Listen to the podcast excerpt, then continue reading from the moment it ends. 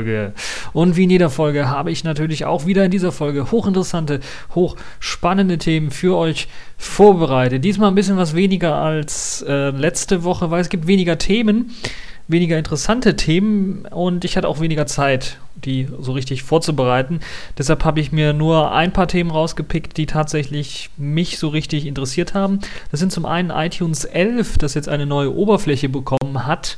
Ich fand das doch recht spannend, wie man aus einem ja relativ guten Programm doch was kaputt machen kann. Deshalb habe ich das mal kurz aufgenommen in die Sendung.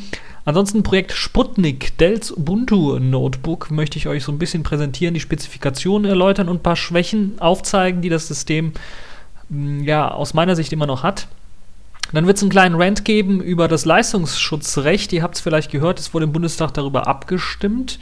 Und ich habe mich ehrlich gesagt ein bisschen was aufgeregt über das Ganze drumherum und äh, möchte es dann doch ganz kurz nochmal ähm, aufgreifen, äh, damit äh, ihr auch vielleicht mal den Gedanken aufgreift, und ein bisschen auf die Idee kommt äh, und euch überlegt, was dahinter steckt eigentlich. Und dann gibt es was, ja, schon fast eine Premiere, nämlich 7OS 5.0 werde ich euch vorstellen. Und das wird eine Premiere sein, denn jetzt zu dem Zeitpunkt, wo ich ähm, diesen Podcast aufnehme, das ist am Samstag, da ist 7OS 5.0 noch gar nicht draußen. Ich kann euch trotzdem schon über die Final berichten, weil ich habe sie schon fertig bei mir vorliegen und sie wird dann nächste Woche, Anfang nächster Woche dann erscheinen und ja, da habe ich auch einige Infos, die ich euch geben kann. Fangen wir aber zunächst einmal an mit iTunes 11. Das hat jetzt eine komplett neue Oberfläche bekommen. Es wurde auch verzögert. Das heißt, man hat doch einige Monate sich Zeit gelassen, um die äh, Mac-Version und die Windows-Version herauszugeben von iTunes 11. Und man hat ja im Grunde genommen die komplette Oberfläche überarbeitet und das iTunes, was man vielleicht kannte oder kennt, mit eben ja dem klassischen Aufbau, links die verschiedenen Kategorien, also iTunes Store, die Playlisten, die äh, Interpreten und was man dort alles reinpacken kann, Genius Bar und was es dort alles gab, wo man dann ähm, Songs quasi in verschiedenen Kategorien aufrufen kann. Das hat man jetzt geändert, das ist jetzt komplett weg. Der Fokus liegt jetzt tatsächlich auf ja, den Inhalt selber. Das heißt, die linke Sidebar gibt es nicht mehr. Und es gibt nur noch eine ja, kleine Tool-Leiste unter der Play-Leiste und unter der ja, Play-Steuerung äh, quasi des, des Songs selber gibt es eben eine kleine Leiste, die euch ermöglicht, ähm, ja, euch dann durch das Programm zu navigieren. Interessant, man hat wieder einen Ansatz gewählt, in dem man, ähm, so scheint es zumindest, die Titelleiste und die Toolbar zum Steuern des Media Players wieder vereinigt hat, so ein bisschen. Zumindest sieht das so auf den ersten Screenshots aus. Ähm, die Toolleiste an sich hat man dann nicht großartig geändert. Also man kennt es halt, Play-Button, äh, Zurück-Button, Vorwärts-Button, Lautstärke-Regelung und dann so ein kleines Display-artiges, äh, äh, ja, so ein, so ein kleiner Display-artige ähm, Element, das dann einem auch den Interpreten den Titel anzeigt und eben die Laufzeit. Und man hat die Möglichkeit eben Titel zu durchsuchen.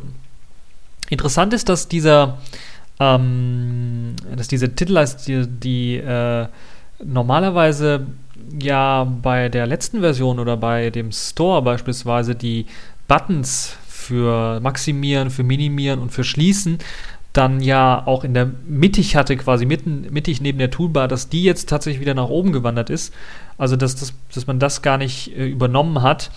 Und äh, dann gibt es natürlich auch ja die Bedienungsänderung im Allgemeinen natürlich dann, dass man jetzt nicht mehr die Leiste links hat, sondern tatsächlich eine Tool-Leiste oben hat und dazu links oben dann die Möglichkeit hat, zwischen Musik, Videos und weiteren Diensten zu wählen. Also da ist so eine kleine Dropbox, wo, äh, ja, so, einen kleinen, so ein kleines Dropdown-Menü, wo man dann auswählen kann, was man jetzt äh, haben möchte. Und rechts daneben, quasi mittig angeordnet, ist dann die Möglichkeit, den Inhalt, den man angezeigt bekommt, einfach zu sortieren. Das heißt, einfach zu sortieren. Es gibt ein paar Änderungen, die werdet ihr ja sicherlich auch sehen können. Interessant ist, wenn man auf Genres beispielsweise tippt, dann erhält man tatsächlich wieder links eine Auswahl von den verschiedenen äh, Genres und rechts dann die verschiedenen Musiktitel, die einem angezeigt werden können. Fokus liegt jetzt hier nicht mehr alleine auf den Titel selber, sondern auch auf das Cover. Das heißt, es gibt auch eine extra Cover-Ansicht, die im Grunde genommen ja nur Covers anzeigt und es ist wirkt alles sehr ähnlich dem Store, muss man ganz ehrlich sagen. Also man hat das tatsächlich sehr stark ähm, dahingehend entwickelt, dass man den Store nicht mehr von der lokalen Musik so richtig unterscheiden kann. Es gibt zwar immer noch einen Button, iTunes Store, der dann oben rechts angebracht ist, also in der Tool-Leiste oben rechts, so dass man da, wenn man draufklickt, dann in den Store gelangt. Aber vom Aussehen her ist jetzt die lokale Musik und auch wie sie dargestellt wird, ähm, kaum zu unterscheiden vom, von der Musik, die halt im Store äh, zu finden ist. Ähm, auch die Applikationen werden jetzt in äh, Kacheln dargestellt, in der großen Ansicht natürlich. Da hat man dann, also wenn man Applikationen für iPod und äh, iPad und so weiter runterladen möchte, äh, die werden dann auch in einer Kachelansicht angezeigt und nebeneinander angezeigt. Und ähm, ja, das ist halt, die haben halt jetzt ein bisschen was mehr Platz als äh, sonst so. Insgesamt ist die neue Oberfläche, jeder, jeder wird es wahrscheinlich nicht so sehr mögen. Es ist eine Geschmackssache, es ist eine Umstellung zur alten Version, muss man ganz deutlich sagen, wo man quasi links immer die Möglichkeit hatte, schnell zu irgendwelchen äh, Kategorien zu springen. Ich fand es persönlich besser, wenn man mal äh, durch den Artikel bei Golem äh, durchklickt. Da gibt es sehr, sehr viele Bilder, wo man sich das anschauen kann. Und da kann man auch vergleichen die ähm, Version iTunes 10 mit iTunes 11 und da hat sich doch schon einiges äh, geändert. Und ähm, Beispielsweise ist auch Coverflow rausgeflogen. Das heißt, die Möglichkeit, jetzt per Coverflow durch die verschiedenen Covers und Alben zu wechseln, ist jetzt weg und man muss halt jetzt tatsächlich mit dieser äh, gekachelten Albenansicht beispielsweise sich rumärgern oder äh, sich rumfreuen, je nachdem, wie, wie, man, äh, wie man das denn äh, gerne mag. Ist natürlich auch so, dass es da noch andere Ansichten gibt, aber diese Cover-Ansicht ist äh, hauptsächlich die, worauf man dann sehr, sehr stark Fokus gelegt hat und worauf man dann wahrscheinlich alle Bemühungen äh, gestoßen hat. Intern hat sich wohl wahrscheinlich auch einiges äh, verändert. Das heißt, neben dieser Oberfläche, die geändert worden ist, die so ein bisschen, wo, wo, ich sagen würde, das ist nicht nur sehr gewöhnungsbedürftig, sondern das ist quasi schon eine Verschlimmbesserung. Also man hat die Oberfläche komplett anders gestaltet und aus meiner Sicht sogar sinnlos geändert, weil die andere Oberfläche vom Grundprinzip ja her schon sehr gut fun funktioniert hat. So hat man jetzt auch sogar Funktionen rausgestrichen. Beispielsweise gibt es zum, äh, zum einen Leute, die sich darüber wundern, dass zum Beispiel die Duplikate, die man ja eventuell mal ähm, sich einfängt an Musik, also ein Musiktitel ist doppelt vorhanden, dass es da jetzt den Filter nicht mehr gibt, der einem äh, die Möglichkeit erlaubt, Duplikate zu finden und dann quasi rauszulöschen. Und das andere ist, dass beispielsweise auch die Sortierung nicht mehr so einheitlich und nicht mehr so funktioniert wie bei den älteren Versionen. Also insgesamt äh, es sieht zwar hübsch aus, aber äh, in Sachen Funktionalität hat, hat man im Grunde genommen fast alles kaputt gemacht, was äh, iTunes eben groß gemacht hat. Und das ist so ein bisschen traurig, äh, wenn man überlegt, dass iTunes ja sicherlich einer der Musikplayer ist, die so prägend für die äh, Musikgeneration und die Mus Musikverteilung oder die Musikverwaltung auf dem PC tatsächlich ist. Da gibt es ja einige auch in der Open Source Welt, einige Player, die sich an iTunes orientiert haben, sich immer noch daran orientieren, an der alten Version zumindest. Äh, Rhythmbox fällt mir ein, Banshee, die einen ähnlichen äh, Aufbau des, äh, ja, des Musikplayers und der Musikverwaltung äh, vorgenommen haben. Nun ja, hoffen wir, dass das äh, verbessert wird, dass auch die Mac- und Windows-Nutzer von iTunes dann eventuell mit Version 12 wieder eine etwas brauchbarere Oberfläche bekommen. Das nächste Thema kommen wir zu Dells Sputnik-Projekt. Das ist ein Projekt, äh, das in den USA gerade angelaufen ist. Ähm, Dell hat ein Ultrabook entwickelt, das mit einem vorinstallierten Ubuntu daherkommt. Und dieses Ubuntu oder dieses Notebook mit Ubuntu ist primär für Entwickler geeignet oder gedacht und richtet sich wahrscheinlich so eher an so Webentwickler. So könnte man das Ganze vielleicht zusammenfassen. Und bereits im Juli diesen Jahres hat äh, Dell das halt angekündigt, dieses ähm, Projekt Sputnik, also ein Ultrabook mit Ubuntu auszuliefern. Es handelt sich bei dem Gerät um ein Dell XPS 13 Ultrabook und es wird ausgeliefert mit der aktuellen LTS von Ubuntu, nämlich der Version 12.04. Und man kann es jetzt bereits in den USA kaufen. Das kostet dann etwa 1450 US-Dollar. Wenn man es umrechnet, so etwa 1100 Euro.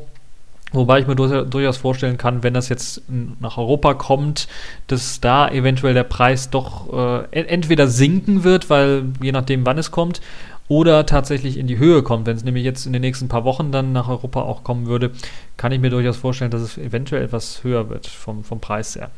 Das gleiche Notebook gibt es auch, äh, oder in der vergleichbaren Variante gibt es das auch mit Windows 8 zu kaufen. Allerdings ist es dann etwa 50 US-Dollar teurer. Ähm, aber die Preise sind bereits schon im Sinkflug, also muss man ganz ehrlich sagen, dass äh, äh, eventuell da dann doch die Preisspanne, der, der Gewinn dadurch, dass man da Ubuntu drauf installiert, wenn man jetzt preislich da ein bisschen was äh, Sorgen hat, dass der doch ein bisschen was größer wird. Gut, kommen wir jetzt zur Ausstattung des äh, Dell XPS 13 des Projekt Sputniks mit Ubuntu. Das äh, bietet einen relativ aktuellen äh, Intel Core i7 3517U, also der Ultra Low Voltage Variante die dann natürlich sehr stromsparend ist, natürlich für ein Ultrabook äh, sehr gut geeignet. 8 GB RAM sind äh, verbaut. Außerdem auch sehr schön eine 256 GB große SSD, also keine Festplatte, keine mechanischen Teile im Grunde genommen. Nur das Display. Das ist bei dem 13 Zöller auf äh, eine Auflösung von 1366 x 768 Pixeln beschränkt. Das ist jetzt diese Auflösung, wo ich jetzt auch drauf schaue bei meinem äh, Lenovo ThinkPad äh, T420. Das ist, sagen wir mal, das ist jetzt hier, ich glaube, 14 Zöller. Das ist jetzt, sagen wir mal, nicht die allerbeste Auflösung.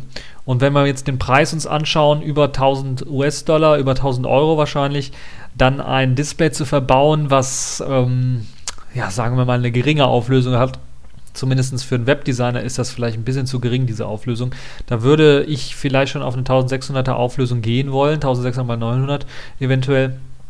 Das wäre noch akzeptabel. Bei, bei der Auflösung würde ich sagen, hm, da komme ich so ein bisschen ins Grübeln. Da müsste der Preis schon doch unter die 1000 Euro fallen, äh, damit es dann auch tatsächlich interessant wird. Zumindest für mich, muss ich ganz ehrlich sagen. Das ist so der einzige Schwachpunkt, den ich jetzt so gefunden habe. Ansonsten gibt es natürlich, weil die Hardware ein bisschen was ja, speziell ist, auch eine etwas angepasste Version von Ubuntu. Dort hat man einen äh, ja, leicht abgewandelten Kernel verwendet, damit auch äh, beispielsweise die Helligkeitssteuerung, Standby und so weiter und so fort alles reibungslos und schnell funktioniert.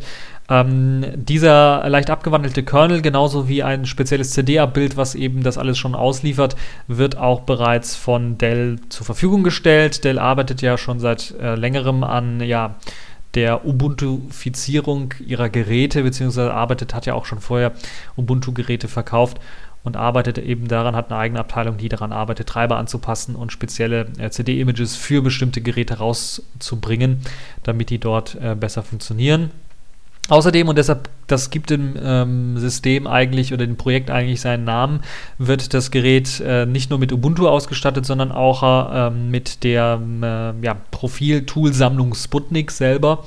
Wer äh, darüber noch nichts weiß, Sputnik, äh, die Profilsammlung, da gibt es einen kleinen Link, auch bei äh, Golem im Artikel wieder verlinkt, da könnt ihr euch das Ganze anschauen, das auch speziell für die Entwicklung eben gedacht ist und ist ein auf, auf GitHub äh, gehostetes Projekt. Da kann man sich das Ganze sicherlich auch noch so runterziehen, falls euch das interessiert und dann mal ausprobieren.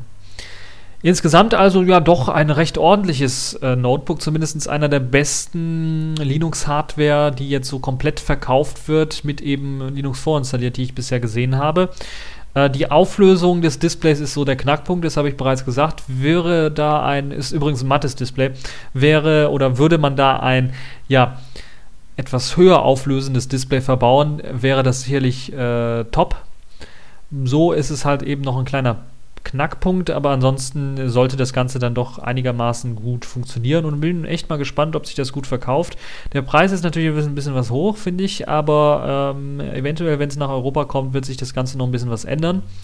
Zur Hardware selbst eventuell noch ähm, ein paar kleine Sachen, ein paar kleine Übersichtssachen. Ich schaue mir gerade mal ähm, das äh, ganz normal in, in Bildern an, um euch mal ein bisschen so den Eindruck zu vermitteln, wie das Gerät aussieht und äh, ja, was es dort alles denn tatsächlich gibt an äh, an Peripheriegeräten. Also USB 3.0 Anschluss ist da sicherlich auch mit äh, verbaut.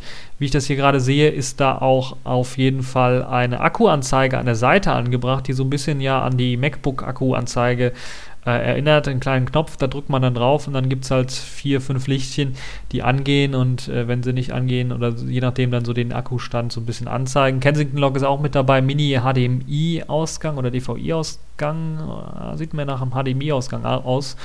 Ähm, ist da auch drauf verbaut, aber wie beim Ultrabook halt üblich ein bisschen was weniger Peripherie-Anschlüsse bei diesem ähm, äh, ja, Dell XPS 13.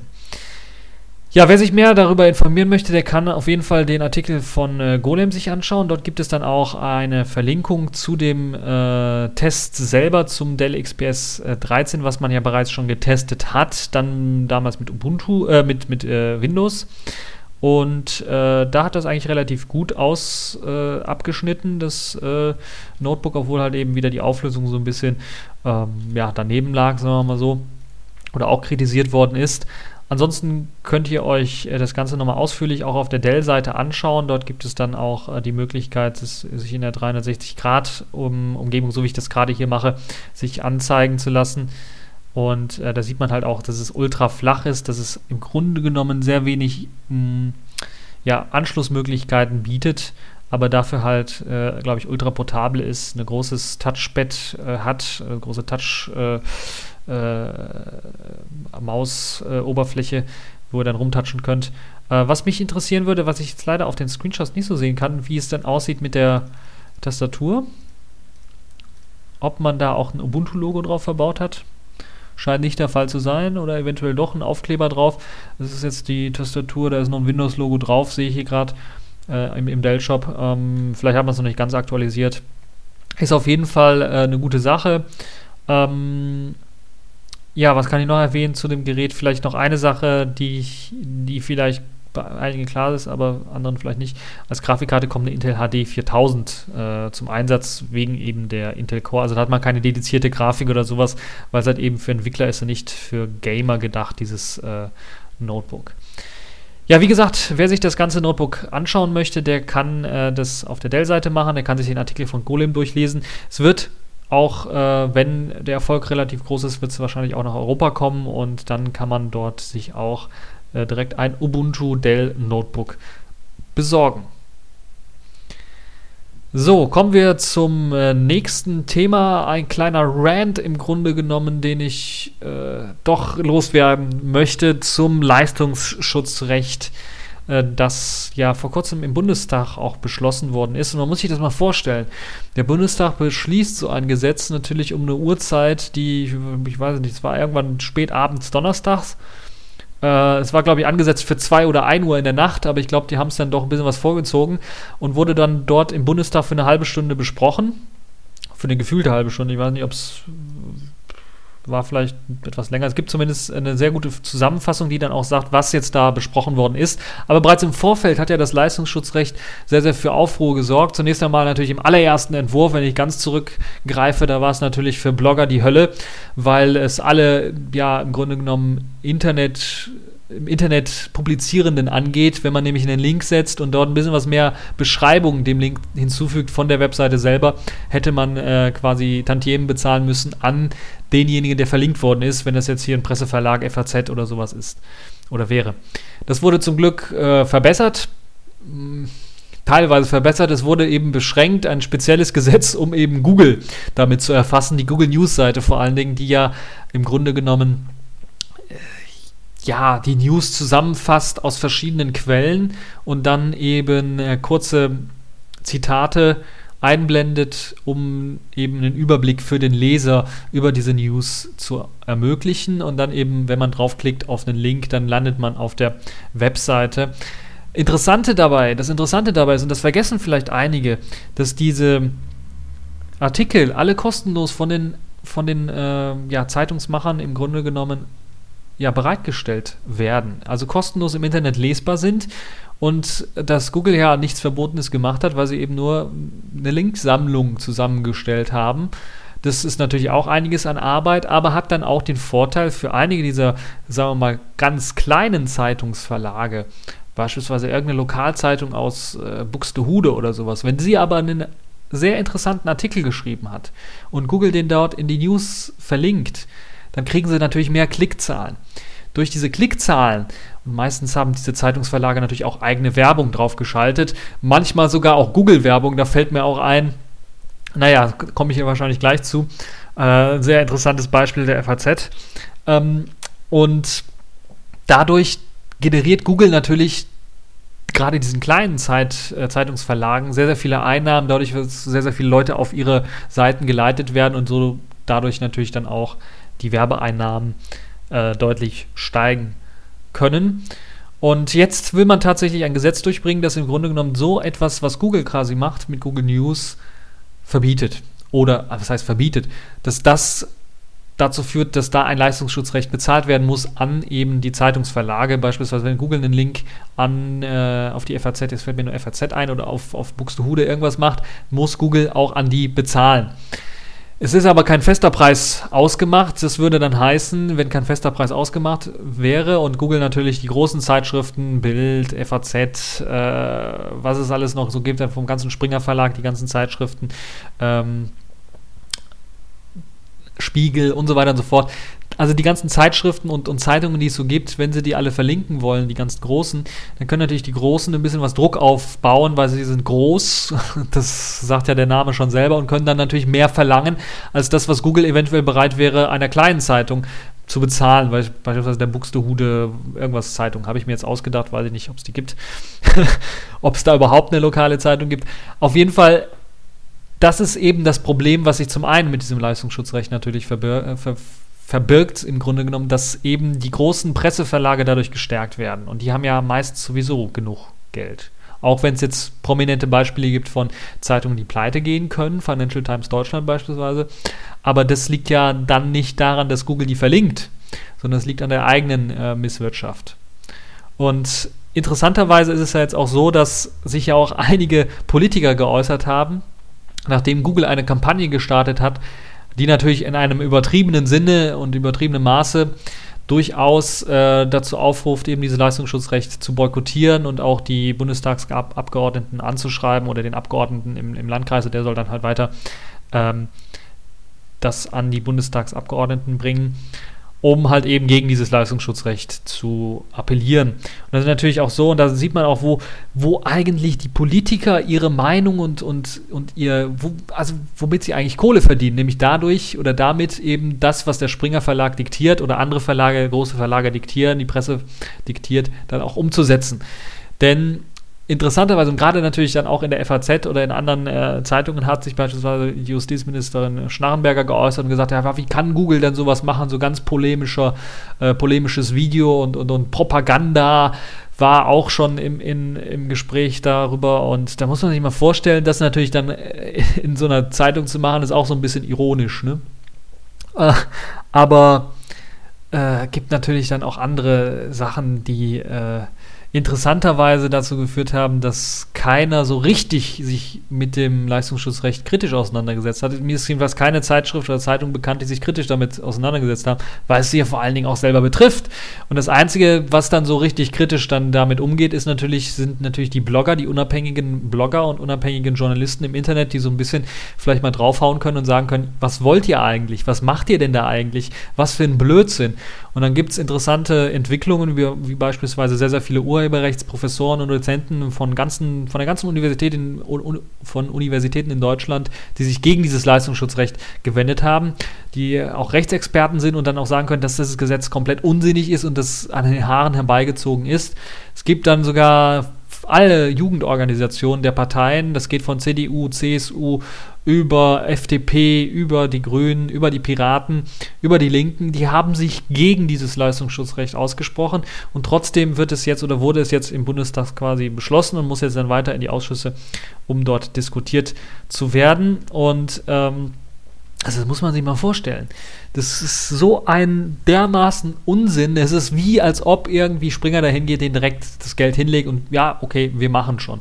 Das ist wie mit den Hotels damals bei der FDP im Grunde genommen, dass sie einfach dahin gehen und sagen, ja, hier habt ihr die Kohle und macht das jetzt, damit wir besser gestellt werden, weil die Zeitungen und die ganzen Zeitschriften, denen geht halt einfach die Ideen aus, weil das Konzept, was wir im letzten Jahrhundert erarbeitet haben, einfach die Zeit, Zeitungen zu verkaufen, das funktioniert jetzt nicht mehr und es würde sehr, sehr viel kreativen, kreatives Hirnschmalz benötigen, dann ein neues Konzept aufzubauen und das haben sie natürlich nicht und deshalb wollen sie jetzt gegen Google ran.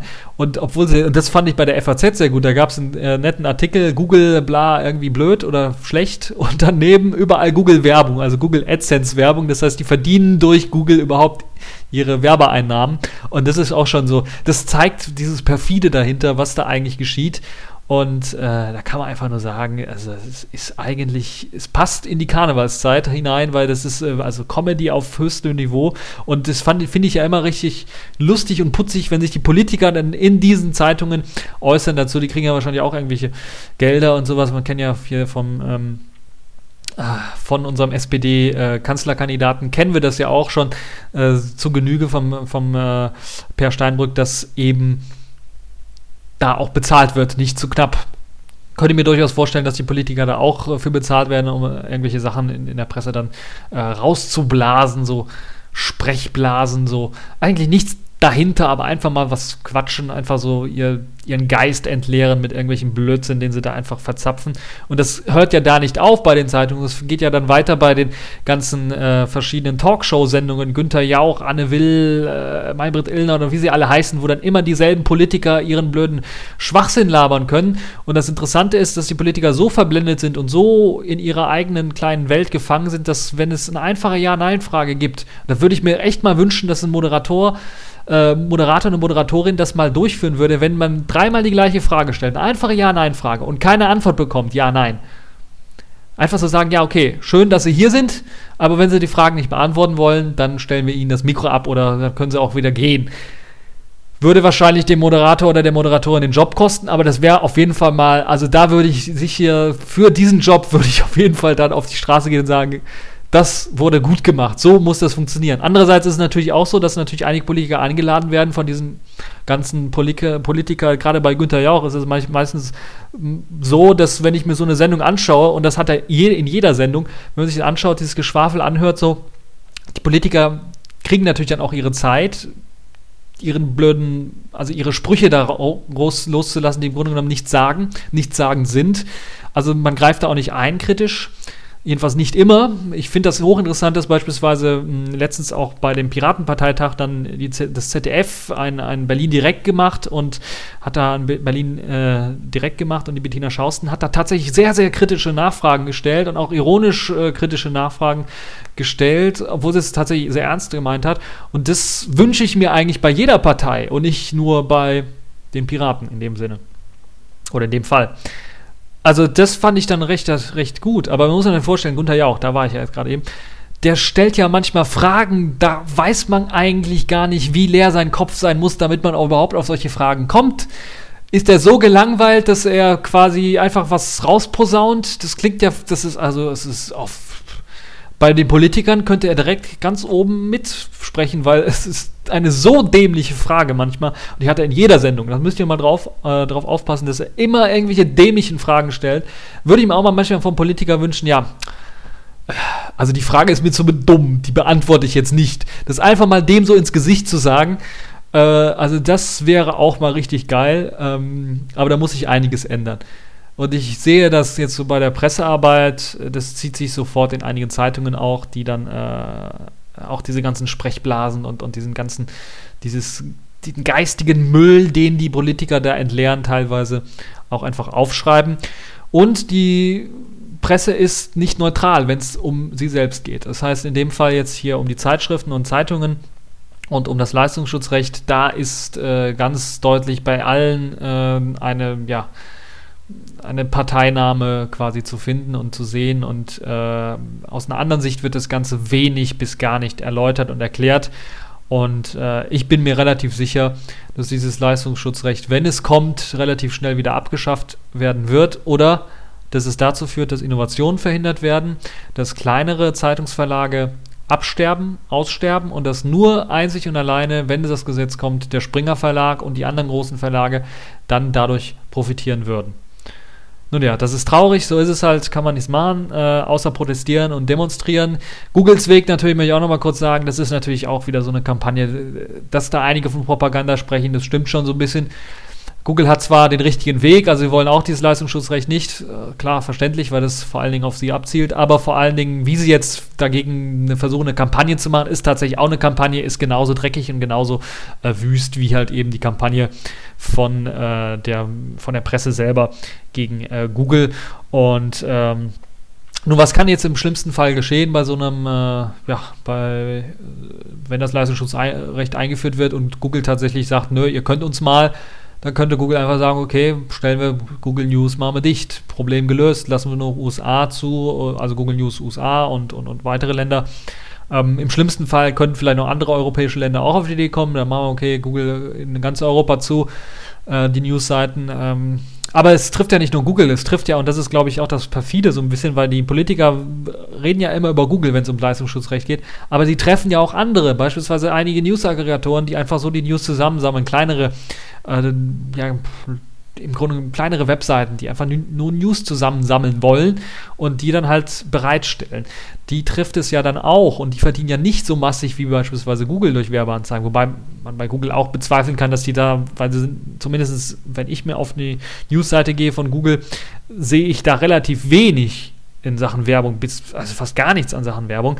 Und deshalb würde ich mal sehr, sehr sagen, dass da mh, hm, wenig News mit drin sind.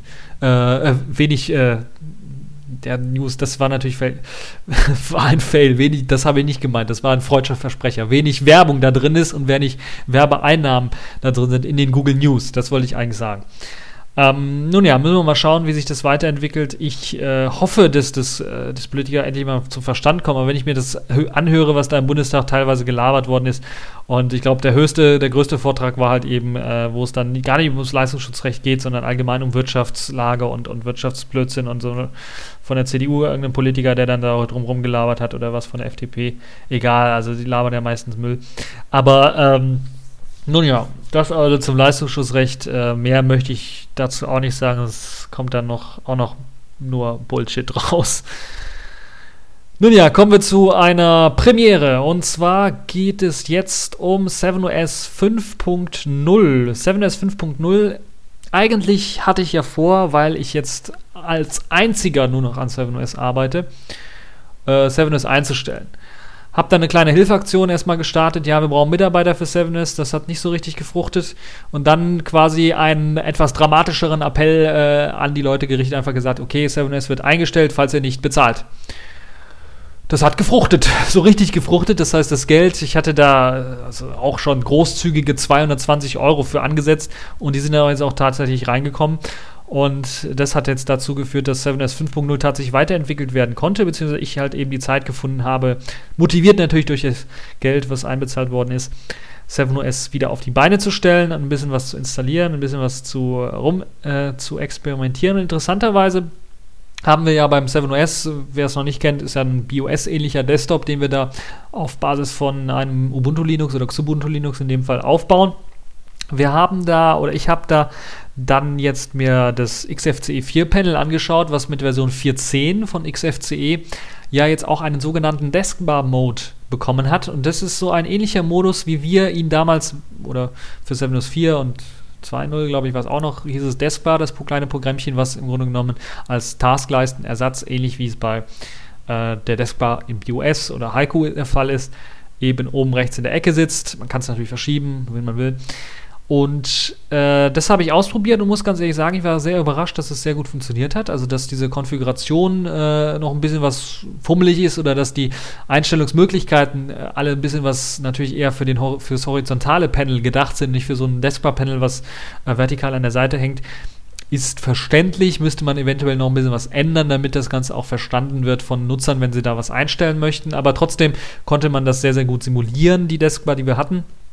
Gibt zwar hier und da noch ein paar Problemchen, aber ich habe mich entschlossen, tatsächlich für die Version 5.0 auch aus Sachen, aus äh, Seiten der Kompatibilität dann äh, doch zu dieser zu diesem Deskbar-Modus vom XFCE 4 Panel zu switchen. Das heißt, wir haben jetzt in 7OS 5.0 tatsächlich mehr XFCE-Komponenten, die wir auch tatsächlich verwenden, weil wir ja normalerweise auf der XFCE 4 Session basieren äh, um Programme zu starten, um äh, Tastaturlayout, äh, Maus-Icon-Theme und so weiter alles bereitzustellen, Icon-Themes äh, und, und so weiter und so fort, das alles bereitzustellen. Als Fenstermanager wird immer noch Sawfish eingesetzt. Da gab es in der Beta-Phase ein kleines Problem, hat vielleicht der ein oder andere mitbekommen mit Firefox 17 äh, hat man die Fensterverwaltung ein bisschen geändert und es hat Sawfish nicht so gefallen und deshalb ging das Maximieren und das Verschieben, Vergrößern von äh, dem Firefox nicht so richtig. Das ist jetzt gefixt mit der neuen Sawfish-Version, die auch in 7.0 5.0 in der finalen Version dann mit Einzug erhalten hat. Und natürlich das äh, Theme, das Dekor von der Fensterleiste erinnert dann an äh, BOS oder Haiku. Und man kann dann halt auch mit den üblichen Tastenkombinationen, die von Heiko und BOS äh, eigentlich bekannt sind, dann auch durch das System navigieren. Was ist jetzt nun neu? Das ist eben das eine neue. Wir benutzen jetzt tatsächlich XFC4 Panel. Für die Leute, die immer noch die Deskbar, die gute alte Deskbar haben wollen, da gibt es leider auch die Möglichkeit, die nachzuinstallieren. Äh, auch in der finalen Version habt ihr die Möglichkeit, das nachzuinstallieren. Müssen wir rumfrickeln im Autostart, dass er die, das XFC4 Panel abschaltet oder löscht um äh, dann die Deskbar tatsächlich immer standardmäßig zu starten. Äh, und eine Sache vielleicht auch noch wichtig, die Deskbar, die alte Deskbar hat eben kein integriertes Icon äh, oder keine Icon-Bar für Tray-Icons, sondern nutzt da Trayer und das wird dann unten links in der Ecke angezeigt. Die, das XFCE 4-Panel im Deskbar-Modus hat eine eigene Tray, die in der Deskbar oder in, in der, im Deskbar-Modus mit integriert werden kann und so äh, wirkt das ein bisschen was einheitlicher. Erneuerungen gibt es sonst natürlich in geupdatete, geupdateten Software-Stack. Also Xubuntu 12.10 ist da die Grundlage oder Ubuntu 12.10 ist da die Grundlage. An Software haben wir wieder alles reingepackt, was auch in der 4.0er-Version drin war. Das heißt, wir haben in Sachen Multimedia, und da liegt ja auch der Fokus, lag ja auch bei BOS als Media OS der Fokus drauf, äh, sehr, sehr viel Multimedia-Zeug mitzuliefern. Das machen wir jetzt in 7OS natürlich auch, wie bekannt auch die alten Tools, die natürlich auch wieder Neuerungen und Verbesserungen mitbringen, weil sie ja in neuen Versionen ausgeliefert werden. Das heißt erstmal zur Fotoverwaltung wieder Shotwell, das hat einige neue Funktionen hinzugewonnen. Ich glaube, Upload-Funktionen sind neu hinzugewonnen worden. Äh, RAW-Image-Importierung ist, glaube ich, mit hinzugekommen und äh, bessere Verwaltungsoptionen. Es läuft ein bisschen was schneller. Es gibt immer noch GIMP für die Leute, die immer noch äh, Bilderbearbeitung machen oder machen wollen. Äh, gibt es GIMP, GIMP in der neuen Version 2.8, das jetzt auch den Einfenstermodus unterstützt. Also vielleicht für einige hochinteressant, das mal zu benutzen, mal auszuprobieren, wie das so funktioniert.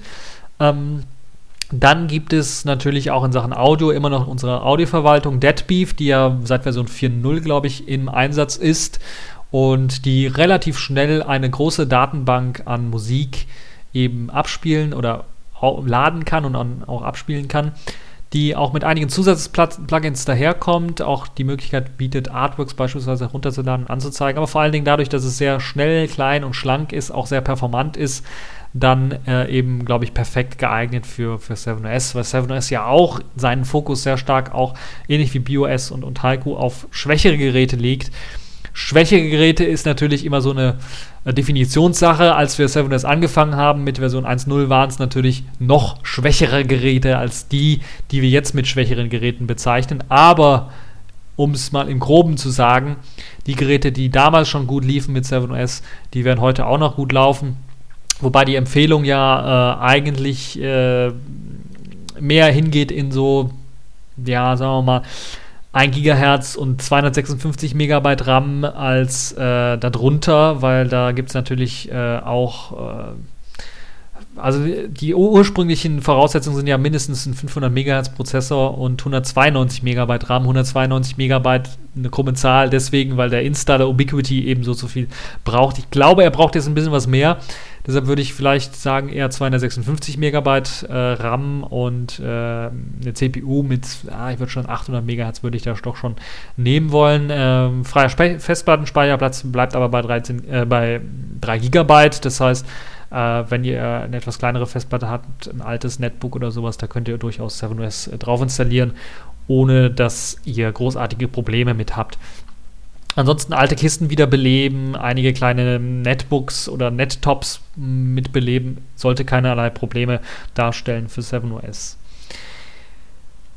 In Sachen äh, Multimedia muss man natürlich na, dann, wenn man ein etwas schwächeres Gerät hat, ein bisschen ein paar Abstriche dann ziehen. Beispielsweise die Videobearbeitung. Wir benutzen ja da auch OpenShot die wird dann nicht so gut funktionieren. OpenShot ist auch in der neuesten Version 1.4.2, wenn ich mich nicht erinnere, äh, wenn ich mich recht, recht erinnere, äh, enthalten. Bietet auf jeden Fall die Möglichkeit, jetzt neuerdings natürlich neben einigen neuen Spezialeffekten, die hinzugekommen sind und wenn man sich Blender 3D nachinstalliert, dann auch 3D-Animationen mit einzubauen, auch die Möglichkeit, direkt nach YouTube abzuladen. Das heißt, wenn man ein Video fertig geschnitten hat, hat man die Möglichkeit, direkt mit äh, den Hilfe seiner YouTube-Zugangsdaten äh, dann auch Videos direkt auf YouTube hochzuladen. Das heißt, wenn man einen Screencast oder sowas machen möchte, ist das, glaube ich, die perfekte Möglichkeit, äh, das dann schnell an den Mann zu bringen. Dann gibt es natürlich auch wie in den Vorgängen, äh, Vorgängern, in den vorigen Versionen Encode, unser Super Encode, ein Programm, das eben eine grafische Oberfläche für FFmpeg ist, was einem ermöglicht, dann in die verschiedenen Videoformate zu encodieren ähm, und dazu zählt auch eben äh, WebM oder H264 oder X264 in dem Fall, was uns äh, da auch zur Verfügung steht. Äh, Media Player ist der GNOME M Player, so wie bei der letzten Version, haben wir gute Erfahrungen mitgemacht, der funktioniert relativ gut und auch, auch das Plugin für den Firefox Browser, der als Standard daherkommt, wird auch unterstützt. Äh, Apple QuickTime Trailer beispielsweise kann man damit wunderbar abspielen, ohne dass äh, das irgendwie in Stocken gerät oder ohne dass irgendwas crasht. Äh, das meiste klappt zumindest. Ja, in Sachen Multimedia, was gibt es noch? Äh, Brasero Brennprogramm haben wir immer noch inkludiert. Könnte bei der nächsten Version eventuell rausfliegen oder wird auf jeden Fall irgendwann mal rausfliegen, weil Brenner ja, ja vermehrt gar nicht mehr auftauchen. Aber weil wir ja auch ältere Hardware ansprechen wollen, kann es durchaus sein, dass Leute da noch ein paar CDs oder DVDs brennen wollen.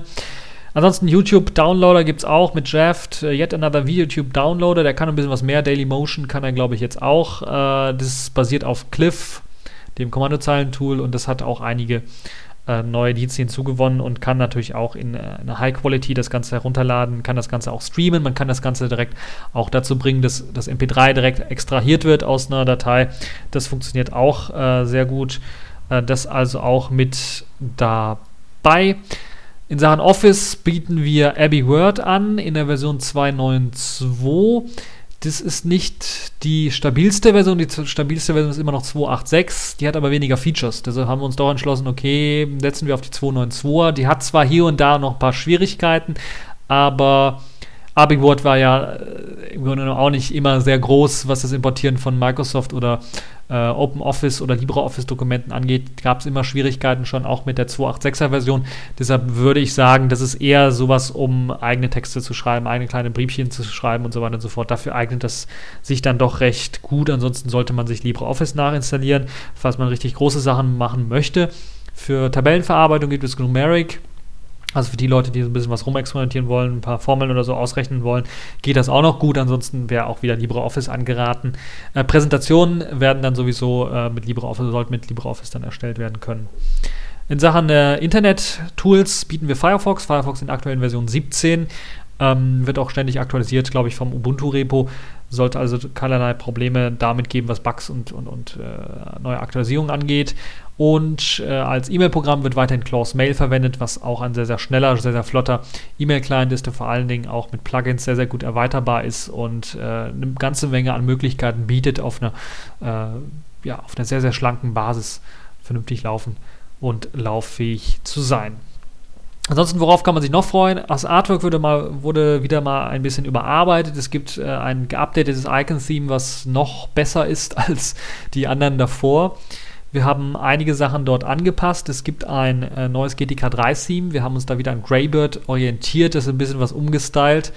Äh, und dadurch funktioniert die Integration von GTK 3-Anwendungen ein bisschen was besser als bei der Vorgänger noch. Ansonsten ähm, probiert es einfach mal selber aus. In Sachen Tools kann ich euch nur eine Sache sagen, die leider rausgeflogen ist, aber nicht, weil es komplett eingestellt worden ist, sondern weil es da eine Entwicklung gibt, nämlich Magi 2, das Tool, was dafür da war, um für Netbooks eine Oberfläche im Grunde genommen bereitzustellen. Ähm, das ist jetzt rausgeflogen. Das liegt daran, weil wir gerade im Umbruch sind und weil Netbooks ja nicht mehr so angesagt sind. Wir uns gedacht haben, okay, schreiben wir eine kleine Tablet-Oberfläche und die nennt sich auch Magi 2. Also wir haben Magi 2 dann umgewandelt in jetzt eine Tablet-Oberfläche. Das dauert noch, bis da was Finales rauskommt, weil wir da wirklich äh, auf Tablets selber testen, aber da auch wirklich eine API bereitstellen wollen, damit auch Applikationen geschrieben werden können für eben äh, Magi 2, damit die sich auch wunderbar integrieren und außerdem muss hier und dann auch was an der Technik gefeilt werden. Da wird es auch ein äh, großes Release-Announcement geben, aber wahrscheinlich nicht mehr dieses Jahr, sondern nächstes Jahr. Da könnt ihr euch auch drauf freuen, falls ihr eventuell mal äh, damit äh, liebäugelt, vielleicht mal auf eurem Tablet ähm, Linux installieren oder mal eine andere Oberfläche auszuprobieren, die Open Source ist. Magi 1 ist allerdings weiterhin an Bord, also das Konfigurationstool, das Konfigurationscenter. Es ist standardmäßig nicht mehr das Einstellungszentrum von 7OS, sondern wir sind da gewechselt zu dem XFCE-Einstellungszentrum, was ein bisschen mehr Sinn macht, was nämlich eine bessere Suche hat auch und ähm, ja, insgesamt vielleicht einen besseren Überblick so ein bisschen äh, leistet. Wenn man aber mehr im System einstellen möchte, dann ist äh, Magi immer noch eine, also für so ich würde mal sagen, so ein Äquivalent zum Ubuntu Tweak Tool, könnte ich mal so sagen. Da hat man alles an, an, einer Stelle. Man hat die Möglichkeit, Dienste beispielsweise an- und auszuschalten. Man hat die Möglichkeit, verschiedene Hardware-Komponenten sich anzuschauen, also Informationen über die Hardware zu bekommen. Man hat die Möglichkeit, speziell Netzwerk, beispielsweise NDIS-Wrapper, also Windows WLAN-Treiber einzubinden. Das liefern wir immer noch aus. Ganz äh, besonders für ältere Hardware, die das leider immer noch benötigt. Und ja, ansonsten würde ich ganz ehrlich sagen, schaut es euch selber mal an. 7OS 5.0 sollte ja ein, zwei Tage nachdem ihr den Podcast hört, sollte es dann tatsächlich auch erscheinen mit einer kleineren oder größeren News-Ankündigung. Und dann könnt ihr euch das Ganze mal anschauen. Gerade die Leute, die vielleicht auf äh, BOS stehen, die können sich das anschauen.